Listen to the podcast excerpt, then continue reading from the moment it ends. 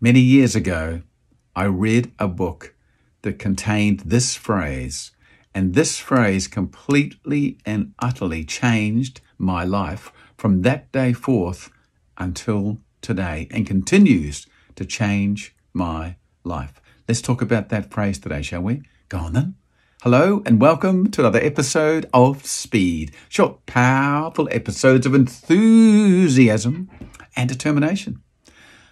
A book written in the 30s that I read in the early 80s.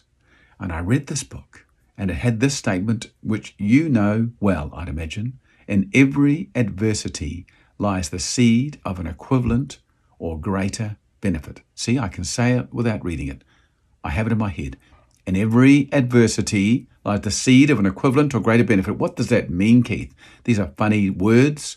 What that means is in every adversity and every negative situation, every challenging time, lies the seed. Inside that adversity, there's a seed of an equivalent or greater benefit. Really, Keith?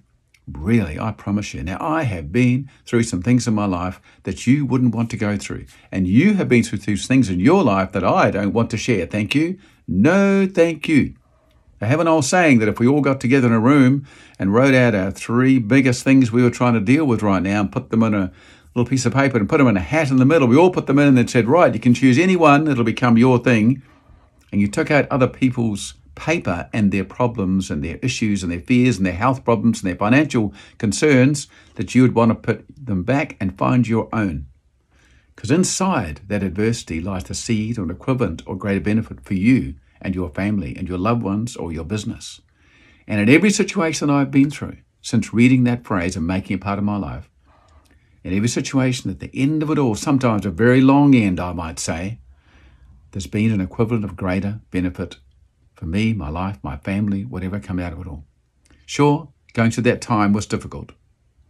Maybe something good is going to happen to me today, which was said before those statements kept me going with many other statements and people helping me and supporting me.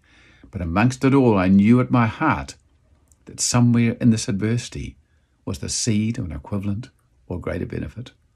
It's a powerful thing to adopt, I tell you. It's really powerful.